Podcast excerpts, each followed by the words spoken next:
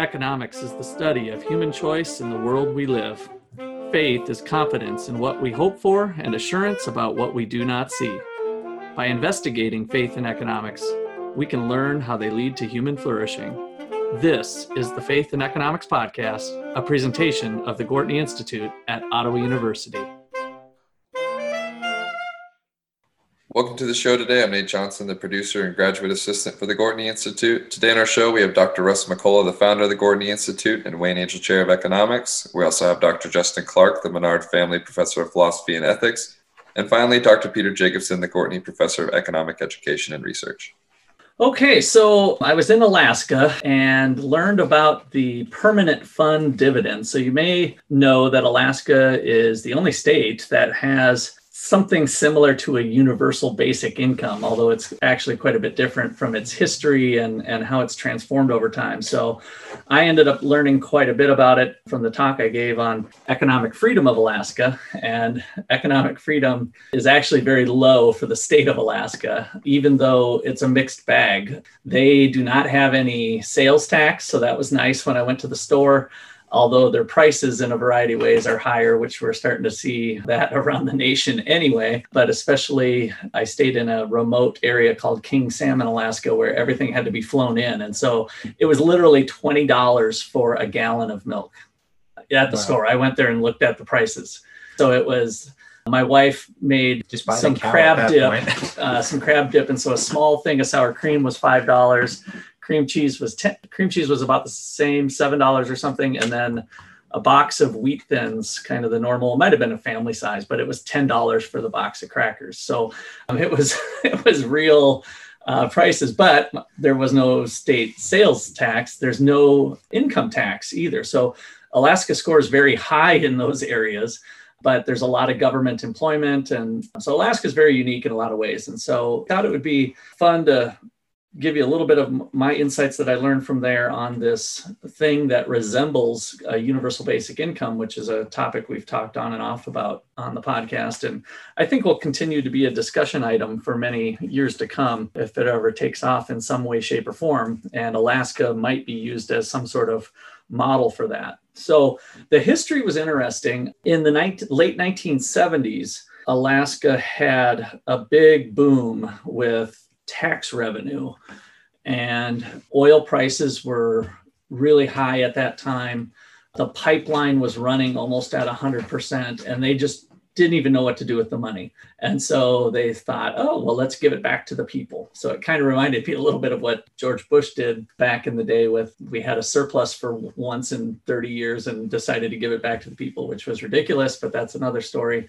But here they had a huge surplus of uh, tax revenue generated from oil reserves. And so the idea was, well, we all kind of own the land, so let's let's give it back to the to the people. And so they created a permanent fund where there was a chunk of money that was held and it was codified in their constitution that this would be used for tougher times in the future. So the, the state was actually acting like a responsible human being almost by having a savings account essentially of this oil surplus money that they had to pay for you know future expenses and when tax revenues might be low. And that way it would allow them to keep personal income taxes and sales taxes off the books. So a pretty cool situation to be in. They're the most oil rich state that we have an area I, I believe although maybe north dakota would with uh, today's things would might say something, but I think from a resource standpoint,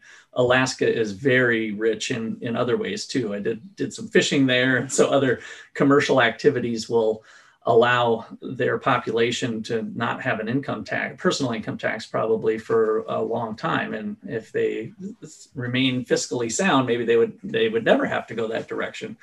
So they created this dividend that has averaged out to be about $1,000. And so, how they're computing it, it's been as high as 3,000, I think, when Governor Sarah Palin was in office. So, prior to uh, when 2015 hit, there started to be declines in energy. We had the Obama era kind of reaching back from energy, and the pipeline is running at like 25% of capacity. And they have had some fiscal problems, um, even a tune of a $3 billion budget deficit, which the way it was originally intended wouldn't have happened. They wouldn't have ran a deficit. Uh, they would have just drew from this fund. But so what's interesting about the story is how it politically evolved over time. So you start off in the 80s, they start declaring a dividend, and people get used to it. And then we reach a point in time where we actually need to use the fund as it was originally intended, where nobody would get the dividend and possibly even draw on the reserves to pay for the current level of spending. But the political willpower was no longer there because people had been getting this dividend, and it's just that's what it means to be an Alaskan. And originally, they had it for people who had been long term residents would actually get paid more of the dividend than people who have been there a shorter period of time. That got challenged and went all the way up to the Supreme Court. And everybody who is a citizen for one year, if you've lived in Alaska one year, then you're entitled to this dividend. And also kids uh, the same way. So the family we stayed with had six children and a mom and dad. And so a family of eight on average getting 8,000 a year. And the some of the arguments that they've made as well, this helps offset some of the higher prices that we have in Alaska. There, the population there, by the way, is only 700,000 for the whole state. Um, so the Kansas City metro area is around two and a half million, three million, just to kind of put that into perspective. So there's only 700,000 in the whole state. I think around half of that resides in Anchorage alone. And I think it might even be a little over half. And then you've got Fairbanks, I think only had like 50,000. So you've got very small villages and people kind of scattered um, around some of the other areas, um, making up this 300,000 worth of people. And so um, some of the issues that they're fighting today is they, they want to make the, the Constitution lock down the dividend now and, and change that. And so people are sometimes against that and what that would look like. So let me kind of open it up to my colleagues here to see if you got any questions or points to make on I kind of jumped all over, but that's a little bit of the I do have a question. history. So who legally owns the oil reservoirs that are being drilled? So yeah, that's that's a great question that I'm not sure I have the right answer for, but my understanding was that when they opened up Alaska to be sold for private property rights, the they maintained the mineral rights underneath the oil reserves were reserved The- carved out. So does the state of Alaska own the oil reserves or do private companies who purchased the land own? I think that might be mixed as well. That there might be oil that is drawn from state-owned land as well as private land. Sure. But the private owners then would pay ta- the yeah, tax I- I'm, revenue. I'm trying comes to figure from- out is it primarily tax revenue that's cre- that's creating this fund for the dividend, or is it the sales of oil from the state of Alaska Yeah. to private companies? It's tax revenue, is, Okay. is my understanding. At least is the large portion of that. Okay. So, Really? I was under the impression that it was oil, uh, but um, that could be wrong. like from oil sales, yes, that wasn't my understanding, but I again we might have to do a little research on that when we come back from the second half. I can dig a little bit deeper, but Okay. uh, the from the 1980s, it sounded like it was all the tax revenue that came in from the oil, and maybe it's a function of the private companies being able to pull the oil up and then pay, but that wouldn't make sense either because it was my understanding was always the tax revenue that was the big. Yeah, I'm I'm trying Draw. to in my the reason I ask is I'm trying in my head to understand so, like what the counterfactual world is where there's no dividend. And so if it's a tax revenue situation, well then all this dividend is coming from some corporation's pockets basically, whether or not that's good or bad. Yeah, That's, that's just what's That's happening. true. Yeah. Uh, is that the thousand dollars that each person's getting, that's a thousand less dollars for the company. So that's one possible world. But if it's gosh, if it's from the state of Alaska owning reservoirs and selling oil itself, that's a little more difficult for me to figure out where who that money is coming from. It's it's almost like it, it's still coming at a cost. It's whatever else could have been done with the the, the money and the or the oil, but it's hard to even figure out mentally who that who it's coming from, like where where the money is being transferred from. Because either way, there's a transfer of resources going on here. The trick is figuring out who it's being transferred from. Well, and, and you bring up one point that I uh, learned was there's really a intergenerational transfer because the the fund itself was set up in the 1980 timeframe, And so that money, so to speak, was some other generation's money, which Sure. now the interest in coming from the fund is now being passed along to every Alaskan that's even moved in and you know during 2020. Okay, so is this the is the dividend coming purely from interest at this point on that account? That's my understanding. okay, all Yeah. right. But the the problem is now you've got the government running a deficit and there's not the political willpower to do what it was originally set up for in the first place. Sure. And that was to draw Okay. from the fund or drop the dividend to zero. And so the one guy I talked to, probably not alone, they turned over their check and gave it back to the government because they didn't feel it was right. Hmm. Again, that would be a big minority of people who would do that, but that the, fund was originally there. Like we shouldn't be running a deficit. We shouldn't be getting a dividend check if the government's running Right. a deficit. So, Yeah, that makes sense to me. um, so it was from private funds in that respect, and the tax revenue. It was really a surplus of tax revenue back from 1980 that created this huge uh, fund that Okay. they're doing the dividend. And so there is a, a formula of you know splitting it up and declaring the dividend each Okay. year. So Yeah, so I, I guess a way to tackle this issue is to start off by looking at the the downsides, uh, because I think the upsides are a little more obvious, and so I don't think we have to talk about them quite as as much. Downsides that I see are basically twofold. Depending on who has the dividend money compared to who would have it if this didn't happen. mhm. And so if if Alaska instead of having this uh, leftover slush funds freed up those funds and maybe gave them to everyone all at once or gave them to the original owners of the lands, who, whoever, uh, whichever is the case. One thing that's going to be different is depending on who gets the money or if it comes from tax revenue, this also affects it. Different prices are going to go up differently. But it's it's kind of hard to track out how that happens. And so some people will say, well, because they have the freedom of dividends, they have or not freedom dividends, that was discussed in the US, because they have this uh, dividends, prices are higher but that might not actually be true. So, an, if, if for example, all the money in the dividend was going to a corporation, you know, if corporate profits are higher, then they pay their workers more. This is like standard macroeconomic analysis. You know, as your uh, worker marginal product goes up, you're going to pay them more. So workers still end up with more money. Maybe capital owners in different states will end up with, end up with some more money too. But for the most part, I actually don't know that prices would be terribly different than they are right now. It- It's Mhm. at least hard to hard to tell how they would be. And so I don't know if that's true. But one uh, negative consequence that is certainly true, I think, is that this is, is going to create some weird incentives. In other words, if you have $1,000 every year, I think you have less incentive to find something like a stable employment over time. Now, that might not be quite enough to, that's what I was to- thinking. I to disincentivize. Yeah. What, what, what do you think, Justin? I was trying to figure out where the money was coming from, and the second half will will definitely hit that a little harder because that that needs to be determined. But I, I kind of thought that the dividend was so low, on average a thousand, that the disincentive effect. You know, our people. I immediately went to do my friends here have a large family, partly because they get an extra check from it, and so.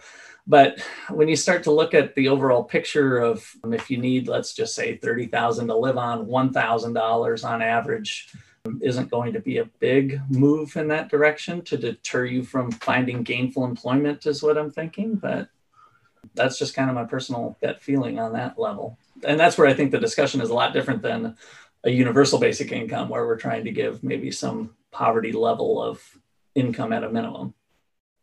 I think Alaska does have pretty bad rates of poverty too. And I think they rank pretty low as far as states go in terms of like family stability.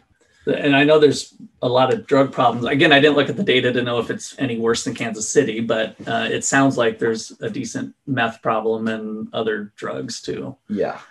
which and marijuana was completely legalized and and it, when I was there, folks, they don't see much daylight in the in the winter, and now it's all daylight. It's almost 24 hours of of light of some sort. So I thought that's maybe where the marijuana and alcohol and uh, might help uh, take your mind off some of the extreme environment that you're living in Yeah, I was going to say snow is- and cold. I mean, minus 20 degree temperatures, you know, That's that's the question. Is certainly on the margin it disincentivizes work and incentivizes bad behavior. On the margin, just meaning at least a little bit. Yeah, at least a little bit, a good some, some put it. amount of it. Uh, but it seems unlikely to me that it's like we could explain like rampant, and I don't know if this is the case if they do have it, but it sounds like there's some backing. But rampant drug abuse or you know total family structure issues or high, high rates of poverty. Gosh, it seems so unlikely that a thousand dollars a year guaranteed could do that. Maybe it can, but it, I just am curious how much of these you know effects are based on that. I would suggest that probably just the terrain of Alaska selects for riskiness Yeah. more than a thousand dollars a year. Knowing people that live in Alaska, uh, you know, it, is, it really is kind of like the last frontier in America. Well, uh, a bartender up there gave us this quote that I'll we'll wrap up the first half on and come back with some more information in the second half. But uh, he said, in Alaska, the odds are good, but the goods are odd. I'll leave you with that to ponder. By 2030, the Gwartney Institute will be known for its alumni, supporters, and participants who incorporate economic understanding with their faith in their careers, vocations, communities, and personal lives. The Institute will be nationally recognized source for knowledge and contributions to students' experience, society's understanding of private and public solutions to poverty and overlap of markets, governance, and faith. Young audiences will look to the Institute for challenging and engaging education on faith and economics. The Gwartney Institute at Ottawa University is the best place in the Midwest for students interested in freedom and justice and its impact on human flourishing, faith and economics in action. We have uh, college credit now available for high school students, where you'll learn some microeconomics and get some college credit at the same time. These credits are transferable to any university that you go, but we hope that you'll consider Ottawa University as a great place to go for your college experience. If you or someone you know is looking for a college like that, contact Peter or Justin or Russ today. Please subscribe on your favorite podcast app. If you use iTunes, please consider giving us a five star review. It helps other people find us. We'd like to do a mailbag episode, so please send your questions to info at gwartneyinstitute.org. All right, welcome back. Well, we did a little research. Uh, I wouldn't say we're experts at this point on this, but I think we got our arms around the property rights issue that Peter astutely brought up right away. And so it looks like Alaska still owns the land and a large part of it anyway, and leases out the right to drill for the oil. So the state of Alaska is collecting a lease payment for the land but then they also have a 35% tax. And this is kind of a interesting structure of risk sharing that we'll just talk briefly on. So the government has kind of a share of the production in a sense through the 35% tax. And that's where the large tax surplus occurred in the late 70s and 80s when oil prices were um, at some of their all-time highs that they were uh, bringing in a lot of money. And so that system uh, went down substantially when oil prices fell to like $40 a barrel. And so that caused in 2015, I think it was, the state of Alaska to run some deficits. And the fund was then kind of questionable that they were using it even according to the way they had their constitution. So by using a lease payment, there's a risk sharing there that they don't have to make the lease super high for the oil companies because then the oil companies may not want to lease it right because they'd be taking on so much risk if oil prices go down or the they don't pull as much out of the ground as they were expecting and so having a little bit lower lease payment with a 35% tax now allows both the private company and the government to kind of risk share a little bit in the production of oil you got anything else you want to add to that Yeah, so it sounds like the uh, the other drawback that I was looking for, but I, I didn't have enough information to turn out is that by the government's and I think there's some federal property too. Uh, so state-owned land, federal owned land. By the government holding on to land, they're essentially preventing people who have more valuable uses and configurations for for the land to use it the way that would be the most valuable. And so, in, in a market, in theory, you know, bar- barring uh, big issues, the person who values an asset the most will buy it because if you can do something more valuable with an asset than someone else, you can make a profit by buying it from them. So it's possible that there's ways that you can drill the lands or, you know, alternative drilling systems that maybe are impossible with the government ownership that private companies could have. could implement if they owned the land. And so that's maybe the other big drawback is that there's basically potential revenue generation, potential profit, potential oil harvesting that's not occurring because it's basically illegal for, for private companies to purchase the lands. But in general, I, will say, based on the, the structure of the scheme, this is one of the like less objectionable government programs that I've seen. Is that if it's the case that this federal land is going to be federal lands, regardless of what Alaska wants to do, the government just says this is federal lands, you can't sell it to private companies. Then giving money back to the people is, seems to be a, a, decent sort of program. Yeah, I think, look, if the state owns the land, right? If they are the firm and if they are realizing a profit from what's from their ownership, and I think by far the most moral thing they could do with that money is give it back to the residents who are supposed to be, you know, the people that the state is representing. I know if you look at the history of the dividend, part of the re- the argument for establishing the dividend was that people felt that the state inefficiently and very quickly spent the $900 million that they got from auctioning off some land in the late 60s. So uh, part of it was the citizens saying something like, no, if you're our government, you know, that, that money needs to come back to us. We need to set it aside for the people. So I'm wondering, since this is very, this is towing up against universal basic income, and some people do suggest that this is a perfect example of a universal basic income that can work.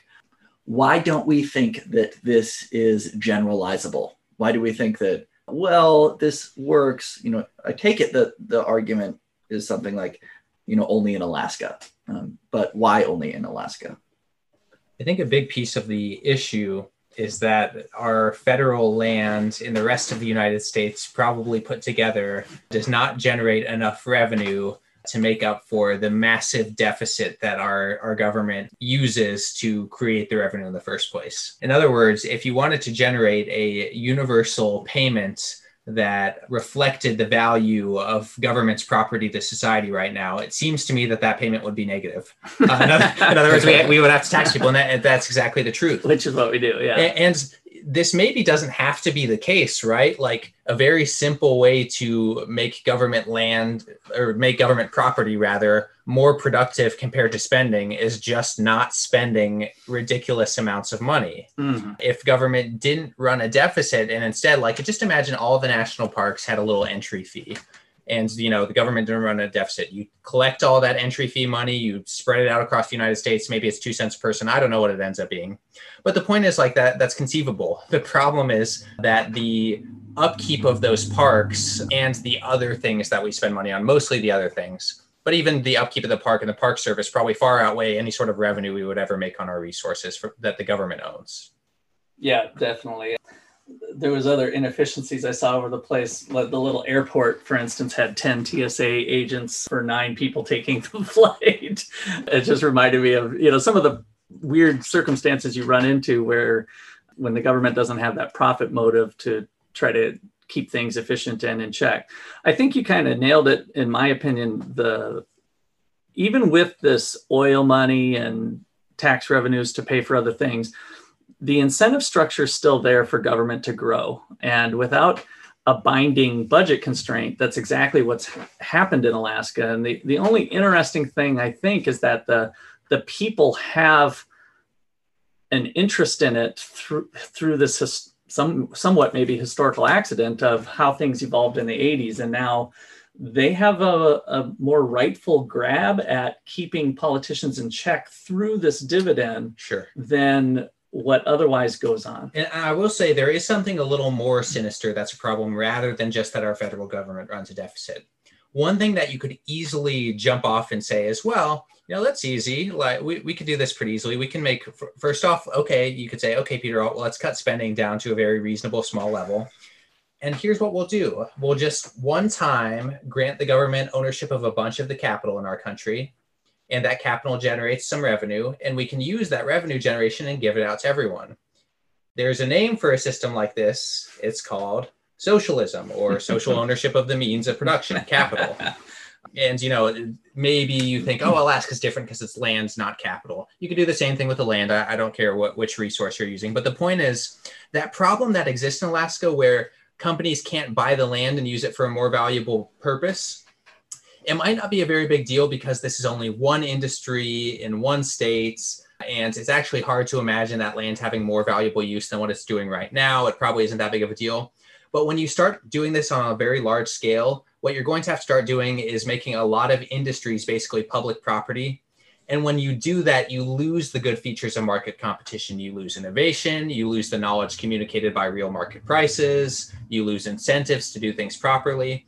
And so that's, I actually think, even a more fundamental issue with making this uh, a widespread thing is the larger that you make it, the more you lose those features of the market that you actually need for your country to succeed.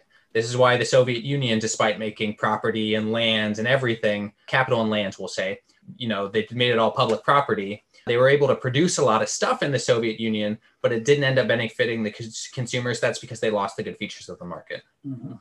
Yeah, on, on making the right stuff.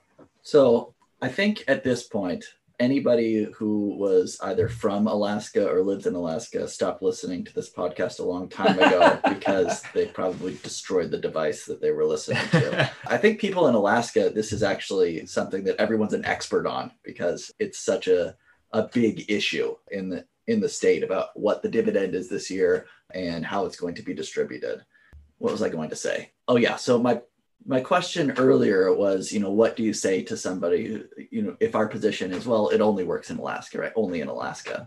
Uh, I think another thing you could say, though, is not even in Alaska, right? Because one of the things, uh, what's the number that a lot of UBI people have been putting out for what a UBI ought to be? It's not a thousand dollars a year. No. Right. It's like a thousand dollars a month. A month. month. Yeah. And Yeah. so you can say, look, not only does this only work in Alaska, it actually doesn't even work in Alaska. Even when the state owns the oil rights, it still is not enough to provide the amount of funds that you are demanding, you know, for the entire nation. Yeah, yeah. In Alaska, to have a thousand a month, assuming that the it balances out to be around a thousand, which it looks like the numbers basically this year was about that. Sometimes it's higher. I mean, thousand a year. That's a Yeah, thousand a year. yeah, a thousand a year. A thousand a year. To make it monthly, I mean, this this is pretty simple math. You just have to multiply times twelve the amount of resources, the value of resources that Alaska would have to actually own to do that on an, a monthly basis. Yeah. Uh, and considering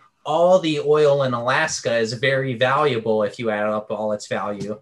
Uh, it's very unlikely that the federal government's going to come by something that's 12 times more valuable for, and then multiply that by the number of residents in Yeah. the United States compared to Alaska. I, I mean, I think Justin's right. This certainly isn't universalizable uh, just from a back of the envelope math calculation sense. Yeah, and and let's I guess bring it out that any sort of UBI is really closer to a negative income tax. I mean, if we give somebody making two hundred thousand dollars a year a thirteen thousand dollar a year payment, they're really with an income tax still in place, paying that back with a higher rate if they're in a thirty percent income bracket or whatever it is. So it still boils down to a tax and transfer program. But the thing I like about the UBI direction is its transparency. And so you have a very specific amount that's coming from federal government that suffers from the knowledge problem, as Peter was bringing up, of that Hayek alerts us to. And we simply have them as a monetary transfer mechanism with having some sort of universal basic income. My requirement, though, to move that direction would be to dump the other tax and transfer programs, which is a political football that will probably never happen in my lifetime. So I'm just a dreamer.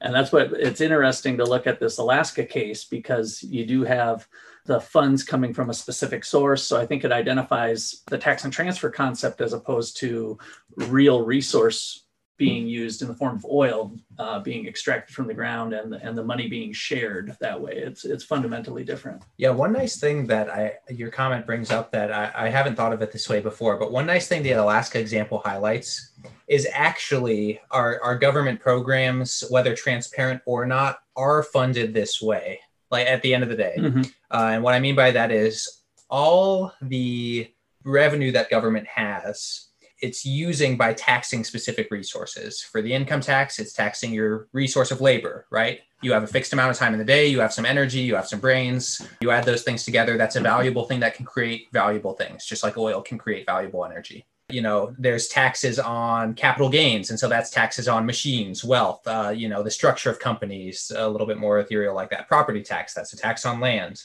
and so all government programs are essentially uh, pulling from different markets capital markets labor markets markets for lands they're just doing things that are a little bit less transparent so i agree with russ that that I, I like the transparency but the real problem, and I think this is one place where libertarians maybe hurt their message a little bit. The real problem isn't so much the transfer that does matter. It is kind of like it, it makes it bothers me that we're taking money from one person and giving it to another person. So that's the transfer aspect.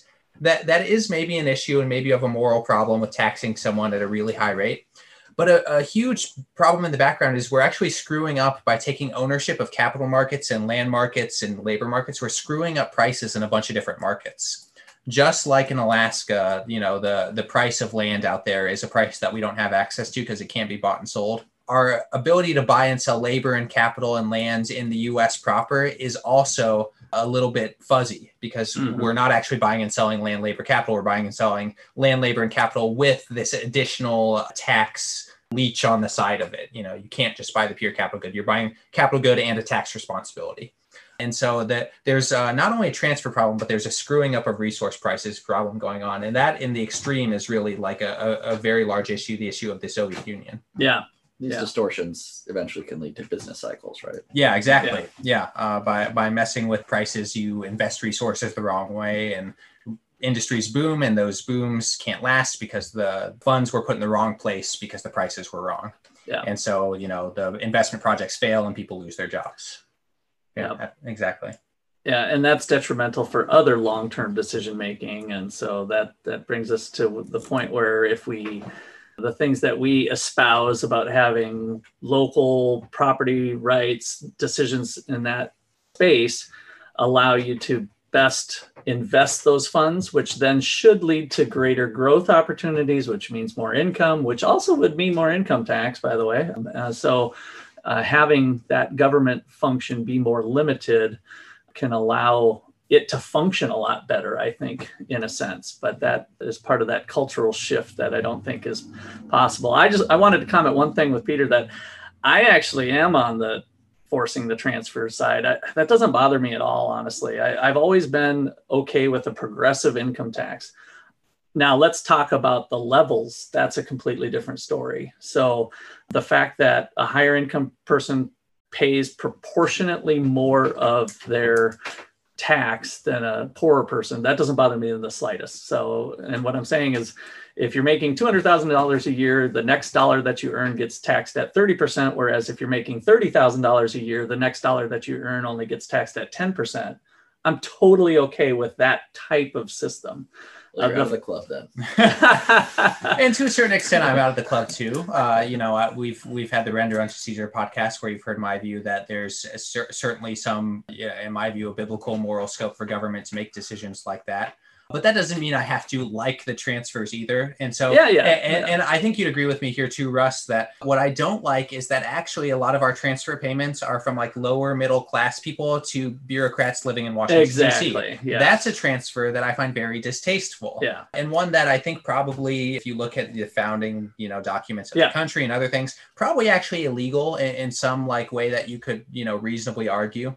So uh, I think that uh, a lot of people are probably with you on it's not such a bad idea to take from the poor and give to the rich all the time, or other way around. uh, to take from the rich and give to the poor all the time. Some people are probably on that track with you, but one place where we can all unify is where we shouldn't be taking from, from the, the lower middle class and giving to like DC bureaucrats. Yeah. I, I, mean, at least we can all agree that that transfer payment doesn't yeah, sound and, quite right. And I hope that's what we continue to highlight with the Gwartney Institute is that, that that's in large part what does go on. If we want to call it corporate welfare or big government and big business playing kissy face with each other. I mean, that that's in yeah. large part what what happens, unfortunately. And the only answer to that is to continue to fight for a more limited government, staying within the scope of some some basic things. Murray Rothbard at one point, when he was talking about the abolition of slavery, and he was also talking about being a libertarian extremist, and he said, "Look, if you argue for the gradual elimination of slavery, you are never going to get the elimination of slavery. If you argue for the immediate elimination of slavery, you will get the gradual elimination of slavery. and he was making a similar point about taxes and government. If you argue for, you know, a slightly less large version of our government, you're going to get the large version of our government. If you argue for the libertarian conception of government, maybe you'll get a slightly less large version of our government. So that's why I'm, and I tend to think that yeah, it's a that right negotiation, a negotiation type tactic, basically is. And, and if, if I were hired as, for, for the record, if I were hired as Joe Biden's economic advisor and I was pu- uh, pushing the button on tax rate, my my button that I would push would be zero. Uh, I think that that's the the best tax rate for society. I, I think that there will be much more prosperity with zero than anything else. So I, I not only agree with wanting And the rely- gradual and having this- to force the extreme, but I actually prefer uh, the extreme. I, I, w- I would like the zero income. Is that relying with a, a state with a sales tax then, Uh, or just no taxes yeah, just anywhere? just zero across abolish the board. government Yeah. altogether. Well, uh, they could still operate. I don't know how they're going to get money, but they could volunteer, I guess. You know, Look for voluntary contributions. it- it's they're civil servants, right? Come, come volunteer. You don't get a paycheck or resources, but you can organize, I guess, something like that. The the richer society gets, you're you're not as far fetched as I know you were trying to be, but uh, there is a lot of good volunteers, and that's kind of where private organizations and private charities can Yeah. substitute the role of many government and, uh, functions. the- so the we're not too far off The- with that but comment. but the other issue is that the richer society gets actually the more valuable it becomes for politicians to Yes. tax one percent of wealth. If you can put a one percent wealth tax on a very rich society, you're you're pretty well off. I think a lot of a lot of this is why to, to wrap up my thoughts on the Alaska situation. I don't hate the dividend payment, and the reason I don't hate it is because my belief is the alternative would not be that uh, the state sells off the oil lands to private companies who do the best thing possible with it in my view, this the alternative is to what happened in history that the government gets nine hundred thousand dollars this year and they blow it on a bunch of useless projects and people end up with nothing. so I, I think to, to wrap up, that's actually why I don't hate. You know, as things become more valuable, there's more political incentive to take them, and then later they'll be squandered. So you know, if if we're gonna squander resources and and do the second most valuable thing with them, I'd rather people choose the second most valuable thing than politicians. I guess that's kind of my final thoughts on it.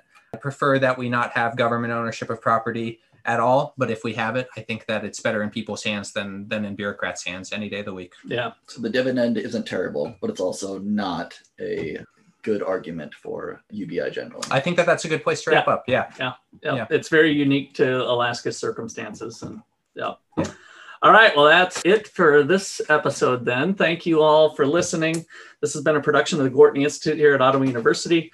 And if you want to tell some folks about our podcast and help spread the word, or otherwise uh, give us a ranking on your podcast app, that helps people find us. Other than that, be fruitful and multiply. Thanks.